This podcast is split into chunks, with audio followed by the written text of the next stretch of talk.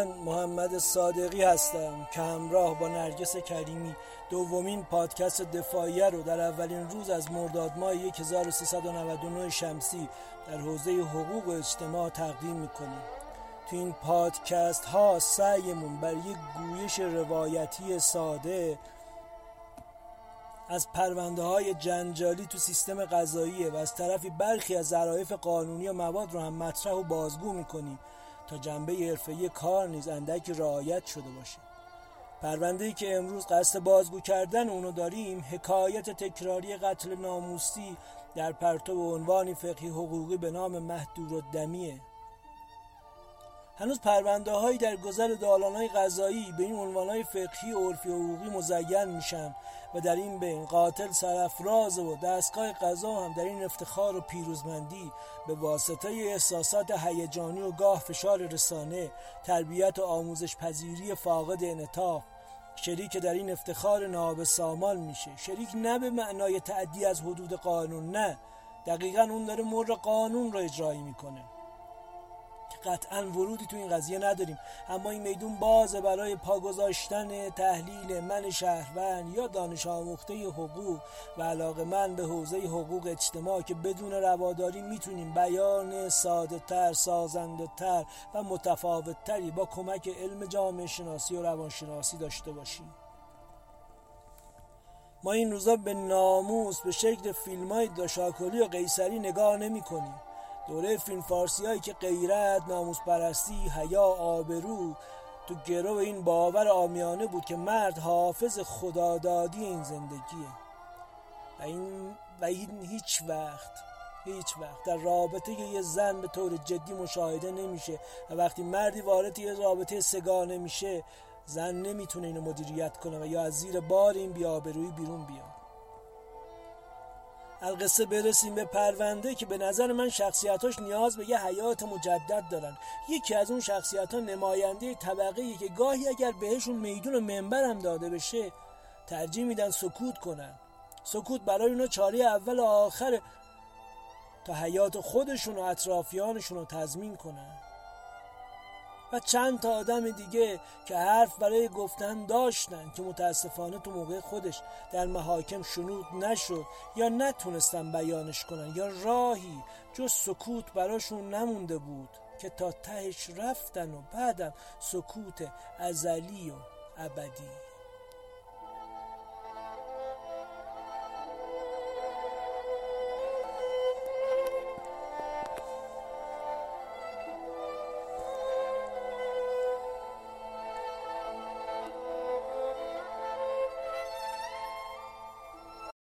صبح دلانگیز روز سهشنبه هفتم اردیبهشت ماه هفتاد و هفت برای مهبانو روز خوب و دلفریبی نبود. برای امیرعلی و ترگل همین روز واقعا به اون زیبایی که همه داشتن لذت می بردن نبود. طبق معمول باید از خواب بیدار می شدن و گلنار سفره نون و پنیر رو پهن می کرد و به یکی یکیشون صبحونه می‌داد اما امروز کسی اونا رو بیدار نکرد. ساعت هلوهوش هفت صبح مهبانو رفت در اتاق مادرش. این اتاق که میگم یکی از دو تا اتاق خونه کوچیک و نقلی بود که حدود پنجاه متر مساحت داشت. از وقتی الیاس زندگی رو با برهنه رفته بود به سمت مرگ و نپرسیده بود برم یا بمونم تا گلنار یه نگاهی به بچه هاش بکنه و با مکس بگه اگه میشه بمون من با این سه تا طفل معصوم چی کار کنم؟ رفته بود. منتظر پاسخ هیچکی هم نمونده بود. مهبانو سه سالش بود و اول از همه رفت داخل. مادرش طبق معمول تاقباز خوابیده بود. همه چیز عادی بود اما تننازی مهبانو برای بیدار کردن مادرش اصلا کارساز نبود. شاید یه زور مردونه تری نیاز داشت. امیرعلی کز کرده و پشت بخاری خاموش و لحاف و تا زیر گلوش کشیده بود. زیر چشماش گود افتاده بود و هیچ کاری نمی‌کرد.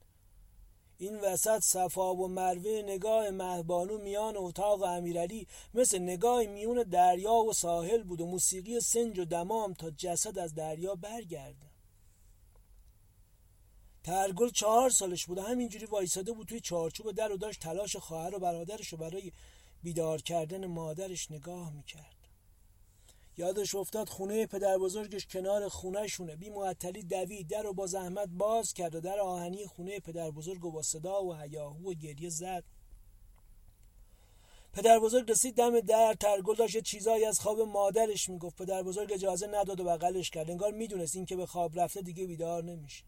بچه ها یکی یکی دویدن توی کوچه و پریدن توی بغل پدر بزرگ شاید فکر می‌کردن این بزرگترین و امترین دای دنیاست. گلنار دیگه بیدار نشد و پروندهش توی شعبه هفتم دادگاه عمومی شهرستان تشکیل شد. پزشکی قانونی تو نظریه خودش با انجام آزمایش های مسمومیت و آزمایش پاتولوژی و کالبوچ کافی چنین اعلام نظر می‌کنه. مقتول در زمان مرگ 36 سال سن داشته است. علت اصلی مرگ فشار بر شریان اصلی تنفسی با جسم نرم آثار ضرب و جرح مشاهده نشد. زمان قتل به صورت تقریبی حدود دوازده شب. و اینجا درست تو ادامه نظریه شوکه کننده و منجمد کننده ترین ابراز نظر رو میشنویم که برای همه حس بحت و حیرت به وجود میاره. البته ظاهرا به غیر از خانواده شوهر مرحوم گلنار. پزشکی قانونی توی ادامه اضافه می‌کنه. گلنار در زمان قتل هفت ماه باردار بوده. در اثر فشار بر شریان اصلی جنین سخت شده. جنسیت جنین دختر معرفی میشه. نکته جالبتر این که پدر بزرگ و قیم بچه ها در پاسخ معمور ضابط قضایی چه در پاسکا و چه در جلسه بازجویی به هیچ کس مزنون نیست به هیچ کس هم بدبین نیست شک نداره تردید نداره. اما چشماش سکوت مرگبارش که بین پاسخهای کوتاهش مثل سنگ میشه میگه حکایت یه چیز دیگه است. بلقیس مادر بزرگ بچه ها هم یک جلسه بازجویی میشه و در صورت جلسه در جواب میگه نمی‌دونم کی این کارو کرده. حتما خودش خودشو خفه کرده حتما با کسی بوده و بازجو تمام این احوالات رو ثبت کرد. در پاسخگاه هم عین این پاسخها در صورت جلسات بازجو ثبت میشه. این اتفاق پرتوانترین مرد خونه رو نیز وارد گود ناتوانی کرد. امیرعلی در سر شک این اتفاق قدرت تکلم خودش از دست داد. دچار افسردگی و استراب ناشی از مرگ گلنار شد و تا سالیان با این نقص بسیاری از فرصتهای زندگیش رو از دست داد. تو این قسمت یه بخشی از تحقیقات زابطا در تحقیقات محلی مربوط میشه به خود گلنار شخصیتش نوع زندگیش که همه در راستای پیدا کردن یه سرنخ بوده برای شناخت گلنار که ممکنه تو ادامه پرونده کمکشون بکنه. نام گلنار نام خانوادگی تراوت سن 36 ساله وضعیت زناشویی پیش از مرگ بیوه وضعیت از نظر سلامت جسمانی کاملا سالم. فامیل و اقارب نسبی و سببی نداره. یه امه پیر داره توی ده که پیش امش بزرگ میشه. از چهار سالگی ما بقیه فامیل از جمله پدر و مادرش و خاله و داییش تو حادثه تصادف مینبوس در بازگشت از یه عروسی محلی کشته میشه نظر اهالی در مورد گلنار زنی بوده مؤمنه دلسوز مهربون سنگ صبور بیهاشیه. اهالی گواهی میدن. حتی در زمان حیات شوهرش داد و هوار بیدادی نداشته که موجب رنجش کسی بشه. چادر نمی پوشیده اما هجاب داشته. اهل ده میگن خاطر هم زیاد داشته. زیبارو بود چهره به قرص ماه داشته. قد بلند و خونگر. اما از زمانی که عروسی کرده جوری رفتار کرد که کسی سراغش نیومد. شوهرش هم خانواده دار بود. اهل نماز و روزه و خرجی و روزه. به قول مادر بزرگم به دل هم بودن. علت مرگ همسر سکته قلبی. بعد از مرگ شوهری ظاهرا خواستگارای بسیاری داشت. اما با ممانعت و محدودیت های خانواده همسر مرحومش ترجیح میده ازدواج نکنه و تصمیم می‌گیره توی خونه نقلی کنار خانواده همسرش زندگی کنه و بزرگ کردن بچه هاش برسه. تو یک مؤسسه خیریه کار می‌کرده. با کسی رابطه مشکوک و زنبرانگیزی نداشته. دوستای زیادی دور برش بودن. رفت اومد خاصی که توجه رو جلب بکنه مخصوصا با مردی غریبه وجود نداشته. چون هم در محله زندگی می‌کرده و هم دقیقا کنار پدر و برادرای همسرش. و قطعا اگه حرکتی خلاف شونات انجام می‌داد بارز بود و حداقل به ذهنها می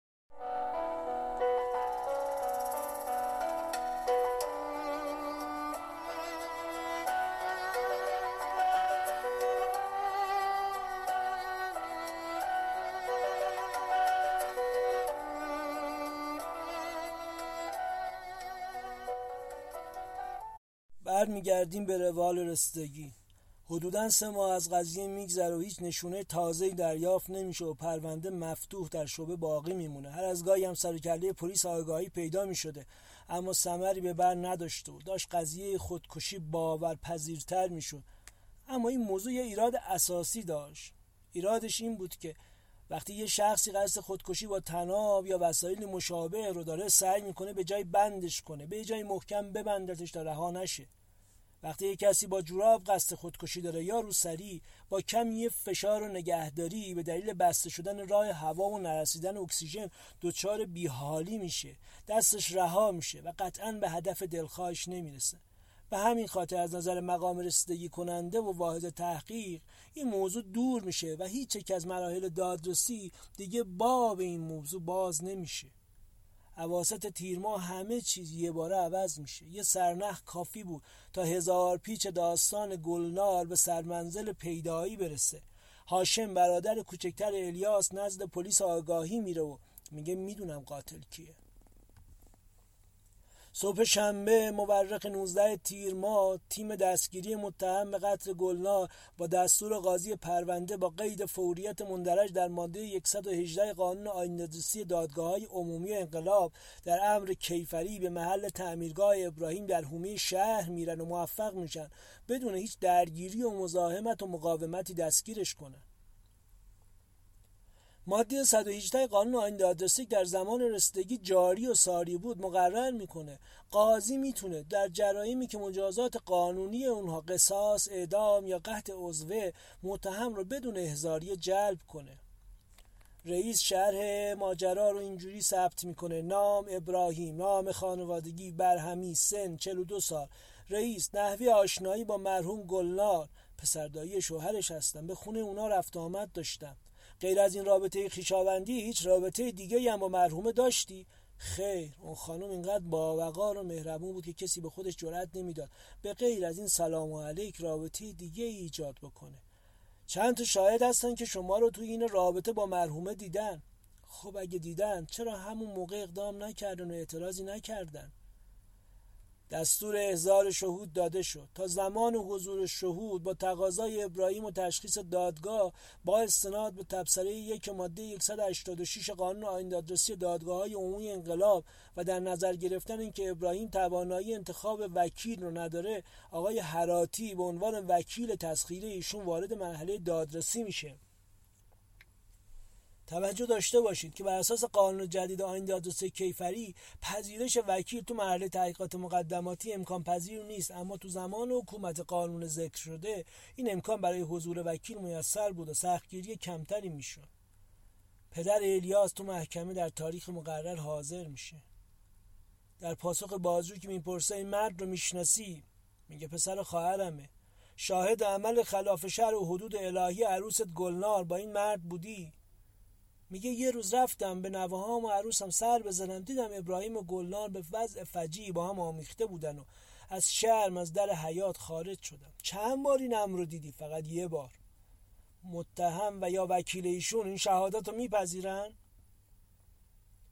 تا ابراهیم میاد از جاش بلند بشه و پاسخ بده وکیلش انگار مترصد چنین سوالی بوده. پا میشه و میگه جناب رئیس این شهادت پذیرفته نیست به چند تا دلیل. اگه شهادت صحیح بوده چرا همون موقع یقه عروس ابراهیم رو نگرفتی و پسراتو خبر نکردی و گذاشتی رفتی؟ دوم این که از جزیات این رابطه چیزی نگفتی وضع فجی و اشاره نکردی. چه جوری بودن؟ سوم تو این سالا هیچ رفت آمد مشکوکی تو این خونه و از طرف عروست انجام نشده بود. چهارم اون علیرغم داشتن خواستگارای زیاد نپذیرفت کسی رو بالای سر بچه‌هاش بیاره. و با این احوال حاضر شد بیاد با پدر همسر مرحومش زندگی کنه. خب اگه می‌خواست خطایی بکنه یا عاشقی می‌رفت یه زندگی مستقلی رو شروع می‌کرد. حرفی داری؟ هیچ. همینی که دیدم و گفتم. نه کم نه زیاد. شما می‌تونی بری. هاشم و به عنوان شاهد دوم بگید بیاد داخل. هاشم نشست.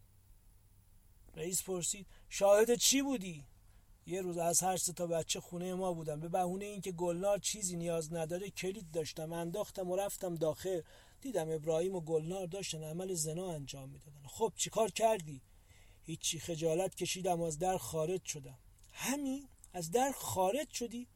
چیکار می‌کردم؟ اون زن برادرم بود این پسر دایی. به کسی هم چیزی گفتی؟ به پدرم. همون موقع یا بعدش نه بعدش فکر کنم چند روز بعدش گفتم. ابراهیم یه بار از کوره در رفت و گفت نامردم من دوستش داشتم شما همتون می‌دونستید. چجوری می‌تونید این بلا رو سرش بیارید؟ چجوری می‌تونید سر من این بلا رو بیارید؟ سر یه اختلاف کوچیک خانوادگی دارید با من اون چیکار می‌کنید؟ روحش رو دارید آزار می‌دید. وکیل ابراهیم دستش رو گرفت و گفت جناب رئیس می‌تونم از شما تقاضا کنم به شهود بفرمایید زمان دقیق حضور ابراهیم رو در خانه گلنار اعلام کنن؟ هاشم می‌تونی بگی دقیقا کی این صحنه رو دیدی و کی به پدرت گفتی؟ آقای قاضی مال خیلی وقت پیشه اما فکر کنم تو اسفند ماه سال گذشته بود. دمدمای نوروز. و کی به پدرت گفتی توی عید؟ پدر الیاس بگید بیاد داخل. شما هم باش. پدر بزرگ تو از اینکه ابراهیم با عروست هم خوابگی کرده خبر داشتی؟ عرض کردم خودم دیدم. کس دیگه هم از این ماجرا خبر داشت؟ هاشم هم میگه این قضیه رو دیده. میگه؟ مگه به شما نگفته بود؟ رئیس توی صورت جلسه می نویسه این پدر اینقدر ساده و بیالایش بود که نتونست کاری بکنه و یا پیامایی که از هاشم می اومد و بگیره و گفت نه. اصرار هاشم به دادگاه و پدر برای اینکه تاریخ مشخصی رو قید کنه فایده نداشت و رئیس نوشت ابراهیم تا اطلاع ثانوی با قرار وسیقه آزاده حق خروج از شهر رو هم تا اطلاع ثانوی نداره. چلچراغ پاییز که روشن شد فصل تازه هم در پرونده گلنار باز شد. مهرمای 79 رئیس صادر می شد ابراهیم با عنایت به شهادت شهود عدم تعرفه شهود. و عدم ارائه بیانه از سوی متهم برای اثبات خلاف ادعای شهود و شکات به اتهام قتل ام محکوم و با صدور کیفرخواست و تایید دادستان وارد فاز جدیدی میشه. وکیل محکومون علی از رئیس صادر تجدید نظر خواهی می‌کنه. پرونده به دیوان عالی کشور ارسال و به شعبه دوم جهت رسیدگی ارجاع میشه. هیئت شعبه پس از رسیدگی به شرح زیل نقایصی رو متذکر میشه و چنین انشای رأی می‌کنه. رأی دادگاه مختوش است به دلایل زیل برخلاف ادعای دادگاه دلیل کافی برای اثبات اینکه متهم قصد قتل مقتوله را داشته باشد وجود ندارد. دادگاه اصلا به دفاعیات متهم و وکیل ایشان توجه ننموده و انگیزه ارتکاب فعل را نه بیان کرده و نه ملاک تصمیم گیری قرار داده است. شهود دارای گواهی های متناقض و شرح ماوقع دگرگونه هستند و با واقع و در نظر داشتن فضای مرد سالارانه و سنتی منافات دارد و دادگاه بدان نپرداخته است. و پرونده پس از نقض فرجامی جهت رسیدگی مجدد به شعبه 24 دادگاه عمومی ارجاع می شود دادگاه با توجه به موارد نقض و نقض رسیدگی مجدد را در دستور کار قرار میده با شناختن موضوع در دایره شمول تردید و نه موضوع ماده 242 قانون مجازات اسلامی گواهان را به اجرای قسامه دعوت می‌کنه با ابلاغ احضاری شکات که همون شهود هم هستن از ادای سوگند امتناع می‌کنند متهم با سوگند موضوع تبصره ماده 256 قانون مجازات اسلامی از اتهام انتصابی تبرئه می‌گیره. این قضیه با این رأی مختومش شد. همه چیز ظاهرا به روال عادی برگشته بود. زندگی جریان پیدا کرده بود. ابراهیم سر کارش رفته بود اما توی شهر دیگه. بچه ها هم با کمک هاشم و پدر بزرگ داشتن به اصلاح خودشون رو به زندگی میرسوندن. سال 82 هاشم توی حادثه تصادف موتورسیکلت دچار فلج کامل شد و روی تخت خونه درازکش برای تمام عمرش حسرتای گذشته و آیندهش رو بغل کرد. امیرعلی با گفتار درمانی تقریبا توان صحبت کردن رو به دست آورده بود و وقتی هاشم رو روی تخت دید حال و روزش عوض شد. جسور شد بی پروا شد خشمگین شد. هر روز یه جنجال تازه به پا می‌کرد. انگار این هاشم بوده که تنها به آرامش و کنترل امیرعلی رو به دست داشته و حالا روی تخت دیگه هیچ قدرتی برای این کار نداره. بوی اتفاق می اومد بازم بوی مرگ بوی نبودن بوی عدم. امیرعلی رفت و ابراهیم رو پیدا کرد. راز مگوش رو فاش کرد. هیچ کس فکر نمی کرد این پنج سال این بچه چی کشیده. همه فکر می‌کردن از شدت حادثه قدرت تکلمش رو از دست داده. اما اینجوری نبود. امیرعلی دیده بود که هاشم شب ساعت یازده و سی دقیقه میاد خونه و از گلنار می‌پرسه بچه ها خوابن و گلنار میگه بله. هاشم که خاطر جمع میشه بحثی رو شروع می‌کنه که امیرعلی زیر لحاف میشنیده. جدل لفظی بالا می‌گیره. امیرعلی از ترس توی رخت خوابش میشینه. میشنوه که هاشم میگه این بچه مال من نیست. گلار میگه تو نامردی کردی. من ناموست بودم. من محرمت دونستم. اومدی تو این خونه چون فکر می‌کردم این بچه ها باید رو پای تو وایسن. با این ننگ چیکار کنم؟ من تو روی زنت خجالت می‌کشم. با اینکه همه اون اتفاق با زد و خورد تو بوده. نه رضایت من. اما دارم از عذاب وجدان میمیرم. هفت ماه هیچی نگفتم. دو ماه دیگه باید چی بگم به مردم؟ هاشم میگه به من ربطی نداره این بچه مال من نیست. حتما با یکی دیگه سر و سری داشتی توف به شرفت هاشم. حتی از دیدنت کراهت دارم. به خاطر این بچه است که تا الان هیچی نگفتم وگرنه آبرو تو میبردم و پرده از این درویه تو بر میداشتم و نامردی تو به عالم و آدم نشون می‌دادم. امیرعلی میشنوه که هاشم میگه خفه میشی یا خفت کنم بی ناموس تن فروش. امیرعلی همه اینا رو یادش میاد. انگار سالها اینو پیش خودش تکرار می‌کرده. مبادا یادش بره. وقتی هاشم از خونه میره بیرون پا میشه که بره مامانش رو سالم ببینه. یا نهایتا با یه سر و دست شکسته. اما وقتی اون رو سعی رو دور گردنش می‌بینه می‌فهمه افتاده. اتفاقی نباید بیفته افتاده. ابراهیم با روی کار اومدن شهادت امیرعلی از طریق دادستانی تقاضای مفتوح نمودن پرونده رو می‌کنه. استناد شهادت امیرعلیه. پرونده به جریان میفته شاکی مقام دادستانی قرار می‌گیره. هاشم توسط ضابط قضایی توی منزل بازجویی میشه. ابتدا منکر میشه. اما این پدر بزرگ بود که بار چند ساله رو گذاشت زمین. باری که به عقیده خودش باید رو دوشش میافتاد و افتخارش بود و حالا هم که زمین گذاشته به خاطر فرزندشه به خاطر هاشم. اون واقعیت رو اینجوری تعریف می‌کنه. حس می‌کردیم که رفتار گلدان عوض شده سرد شده رفت اومد ابراهیم هم خونه, زیاد، خونه ما زیاد شده بود. هر وقتم گلنار بود سر و کله ابراهیم پیدا می‌شد تا اینکه یه روز هاشم بهم گفت گلنار با ابراهیم راز و افتان و خیزان دارن قسمش دادم. گفت ارواح برادرم خودم دیدم که با هم زنا می‌کردن. من هیچی ندیدم. ولی وقتی هاشم گفت گفتم هاشمه. ناموس سرش میشه. آبرو حالیشه. حرف بیرا که نمی‌زنه. اونم وقتی پای زن داشت داداشش وسط باشه.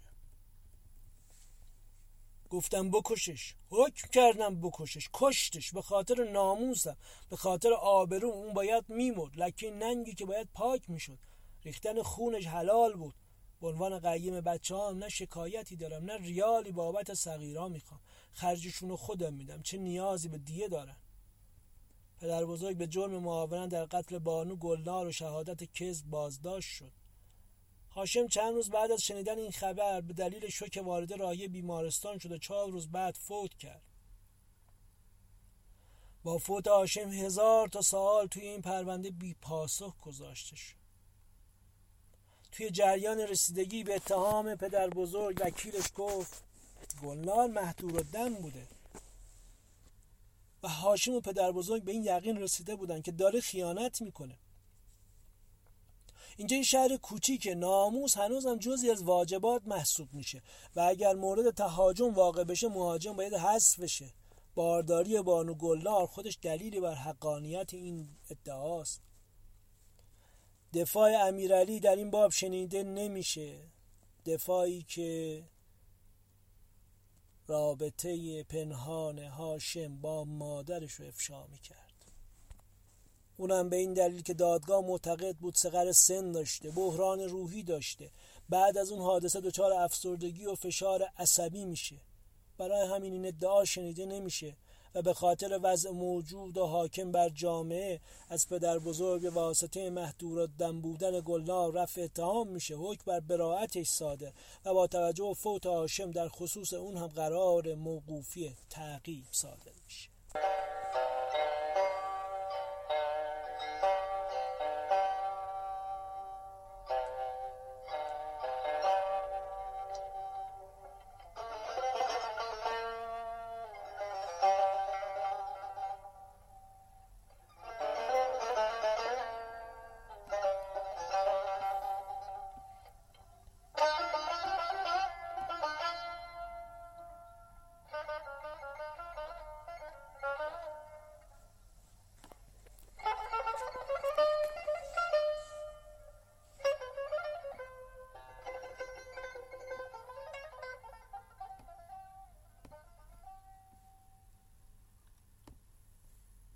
یه نگاهی به واژه دم بندازیم. مهدور و دم عنوانیه که به کرات توی پرونده های حقوقی مشاهده میشه. آرای بسیار زیادی از شعب و دیوان دیوان عالی کشور مستند به این عنوان صادر میشه. این واژه در برابر محقون و دم قرار داره و در اصطلاح به کسی گفته میشه که ریختن خونش جایزه. برای مباشر خونریز هم نه قصاصه و نه دیه. مهدور و دمی یه عنوان عامه که اولین بار توی قانون مجازات مصوب سال 1304 مطرح شد. اونم جایی که یه مردی وقتی می‌بینه زنش با یه مرد اجنبی خوابیده و داره زنا می‌کنه حق داره که اونا رو بکشه. اما این شرایط تسری به موقعیت گلنار هاشم تو پرونده گلنار هاشم نداره. و وقتی به قانون مجازات نگاه می‌کنیم محدور دمی عنوان عامه توی تبصره دو ماده 295 اونجا میگه در صورت که شخصی کسی را به اعتقاد محدور دمی یا قصاص بکشد و این امر بر دادگاه ثابت شود و بعدا معلوم گردد که مجنون علیه مورد قصاص یا محدور دم نبوده قصد به منزله خطای شبیه عمده توی ادبیات دینی و اصطلاح فقها محدور دم کسیه که شهر اذن به قتل اون داده باشه و حتی در مواردی اونو واجب شمرده. اما هیچ وقت نگفته این حرامی خون جایی باید به اثبات برسه. این میشه که هر کسی یه چاقو اسلحه بر میداره و میفته به جون دوست آشنا و بعد دلیل میاره که محدور دم بود و ریختن خونش واجب. آیت الله خمینی سید محمد حسینی شیرازی آیت الله شاهرودی و شهید ثانی این شبهه رو اینگونه پاسخ میدن که برای کشتن چنین فردی باید نزد حاکم اثبات بشه و بعد اذن حاکم زمیمش بشه و شخص دست به قتل بزنه. عنوان قتل رو استفاده می‌کنم چون بازم شخص فرصت حیات داره. حیات بدون نقص و خطا معنا نداره. دنیای وارونه الان به دلیل خطاهای آدمی در طول تاریخ دیگرگونه شده. و الا کسی از دیگری پیغمبرتر نیست. کجای قانون و شهر این اجازه داده شده جون یک انسان به صرف ادعا و تصویرسازی یه ذهن بیمار گرفته بشه. هاشم تصور کرده و یا خودش دیده و یا ادعا کرده. چرا باید عرف این اجازه رو به پدر و پسر بده یه طرف قاضی برن و حکم قتل صادر کنن؟ در جایی که تو تاریخ صدر اسلام هم یه روایت داریم از اصحاب پیامبر به سعد ابن عباده گفتن سعد اگر مردی رو در حال زنا با همسرت مشاهده کنی چه می‌کنی؟ سعد گفت گردن اونو می‌زنم در این انگام رسول خدا فرمود سعد چه می‌گویی؟ سعد سوال اصحاب و پاسخ خودش رو تکرار کرد رسول خدا فرمون چهار شاهد را چه می‌کنی؟ سعد از پیامبر پرسید بعد از اینکه خودم وقوع جرم و مشاهده کردم و خداوندم شاهد بود بازم نیاز به چهار تا شاهده؟ پیامبر میگه بله. حتی بعد از اینکه خود دید و خداوند هم مشاهده کرد بازم نیاز به چهار شاهد هست. چرا که خداوند متعال برای هر چیزی یه حدی قرار داده و برای کسی هم که اون از اون حد تجاوز کنه یه حد دیگه قرار داده. یه سوال پیش میاد اینجا. اگه هاشم زنای گلنار رو دیده چرا با زعم دفاع وکیل ابراهیم تو همون زمان اقدام به برخورد ننمود؟ چرا فرصت اون زمان از دست داد و گذاشت چند ماه بعدش با گرفتن یه مجوز شهری از پدرش که نه شاره بود و نه قاضی گلنار رو کشت؟ آیا یکی از دلیلایی که هاشم این کارو کرد حذف خطای خودش نبود. شاید اون زنایی با عنف کرده بود. با این موضوع جنین و گلدار هر دوتاشون از صفحه پاک شدن و خیال همه راحت شد. اصل 36 قانون اساسی ایران هم میگه حکم مجازات و اجرای اون باید تنها از طریق دادگاه صالح و به موجب قانون باشه. اصل 37 و 40 قانون اساسی در تکمیل اصل 36 میگن اصل براعته و هیچ کس از نظر قانون مجرم شناخته نمیشه مگر اینکه جرم او تو دادگاه صالح ثابت بشه و هیچ کس نمی‌تونه اعمال حق خیش را وسیله اضرار به غیر یا تجاوز به منافع عمومی قرار بده. تاوان این قضاوت ناعادلانه پدر بزرگ هاشم رو کی باید بده قضاوتی که با کوتاهی سیستم قضا و پزشکی قانونی ناعادلانه تر شد. چه تا فرزند تو معرض آسیبای روانی قرار گرفتن. اگر گلنار بیگناه باشه چی؟ چرا یک طرفه رفتیم. چرا هیچ جای فقه این قدرت و این حق به زن داده نشده؟ از طرفی وقتی به پرونده های حقوقی مراجعه می‌کنیم به کرات با این موضوع برخورد می‌کنیم. که شخص توی تحقیقات مقدماتی دفاعی در برابر خطاب قتل نداره.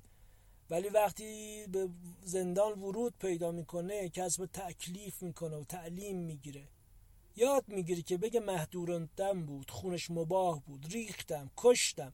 تازه باید جامعه به من پاداشم بده.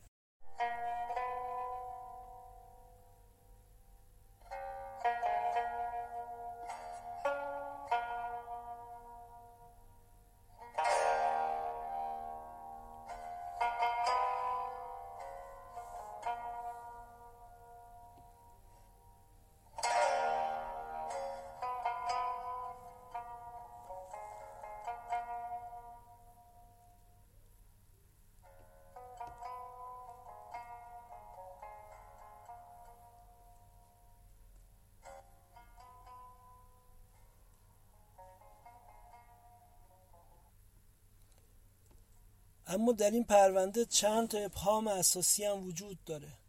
پزشکی قانونی چرا اقدام به کالبد شکافی و تشخیص DNA جنین نکرد؟ این موضوع اگه تو زمان خودش اتفاق میافتاد ممکن بود ابراهیم چهار سال پی در پی رفت آمدهای بی دلیل و گز کردن راهروهای دادگستری رو تجربه نکنه. مجبور نشه هجرت بکنه از ترس آبرو و جونش. از نمونه ها و سلب جانهایی که بدین باور به انجام رسید می‌تونیم به قتلای سیاسی سال 77 اشاره بکنیم که به قتلای زنجیره‌ای معروف شد. دیگری از اونها قتلهای محفلی و کرمان تو سال 80 81 بود. با اعلام بحث محدور دم بودن مقتولان و قربانیان. از سوی عوامل قتلها از این دسته. هرچند در نهایت با اخذ رضایت از خانواده‌های قربانیان مختومه شد. یکی از متهما محمد حمزه مصطفوی تو دادگاه میگه آیت الله مصباح یزدی در مسجد امام حسن مجتبی در تاسوهای سال 80 8 فروردین 80 فرموده بود که وظیفه امر به معروف و نهی از منکر است. اگر طرف نپذیرفت در نوبت دوم باید اونو به مقامات قضایی معرفی کرد و متعاقبا اگر این فرد به اعمال سابق خود ادامه داد آمر معروف حق داره اونو بکشه. یکی از متهمین که در واقع مغز متفکر گروه بود. درباره نحوه استخاره میگه. بعد من هم استخاره گرفتم. دیدم عدد شیش اومد. یعنی تعجیل در انجام عمل. پس من فکر می‌کردم در هر کاری باید استخاره کرد. وقتی دیدم خوب اومد قبول کردم که با اونا همکاری داشته باشم. این اظهارات تو صفحه 13 رأی شعبه نهم دادگاه کرمان ثبت شده. توی تازه ترین پرونده ای که سال گذشته جنجال به پا کرد از بعد سیاسی و بعد اجتماعیش پرونده آقای محمد علی نجفی در قتل خانم میترا استاد بود. محمد علی نجفی تو محله تحقیقات مقدماتی اقدام به طرح محدور و دمی مقتوله کرد. یکی دیگه از اون پرونده ها که میشه بازگو کرد آیت الله فاضل لنکرانی از مراجع تقلید شیعه که در خرداد 86 درگذشت توی آذر ماه 85 با صدور فتوای رافق تغییر به خاطر انتشار مطالب توهین‌آمیز مستحق مرگ می‌دونه. رافق تقی در سال 90 در باکو پایتخت جمهوری آذربایجان هدف ضربات چاقوی افراد ناشناس قرار می‌گیره و پس از چهار روز توی بیمارستان فوت می‌کنه. یکی دیگه از اون پرونده ها که میشه مطرحش کرد مردیه که همسرش رو به قتل میرسونه به اعتقاد محدور و دمی دلیلش هم وجود یه پرونده ای که در اون پرونده همسرش به دلیل رابطه نامشروع با اجنبی به 99 ضربه شلاق محکوم میشه و حکم صادره اجرا میشه. اما این مرد به حکم صادره رضایت نمیده و مجازات قانونی اجرا رو کافی نمی‌دونه و خودش دست به کار میشه و همسرش رو به اعتقاد محدور دمی می‌کشه. اکثریت قضات دیوان عالی کشور این دفاع رو پذیرفتن و قاتل از مجازات قتل عمدی معاف کردند بایگانی تاریخ دادگستری ایران در این چهل و اندی که از انقلاب 57 گذشته بسیار از این پرونده ها رو در خودش جای داده که نه مجال بازگو کردنش هست و نه دسترسی به اطلاعات صحیح امکان پذیر بنابراین به همین میزان از آشنایی بسنده می‌کنیم.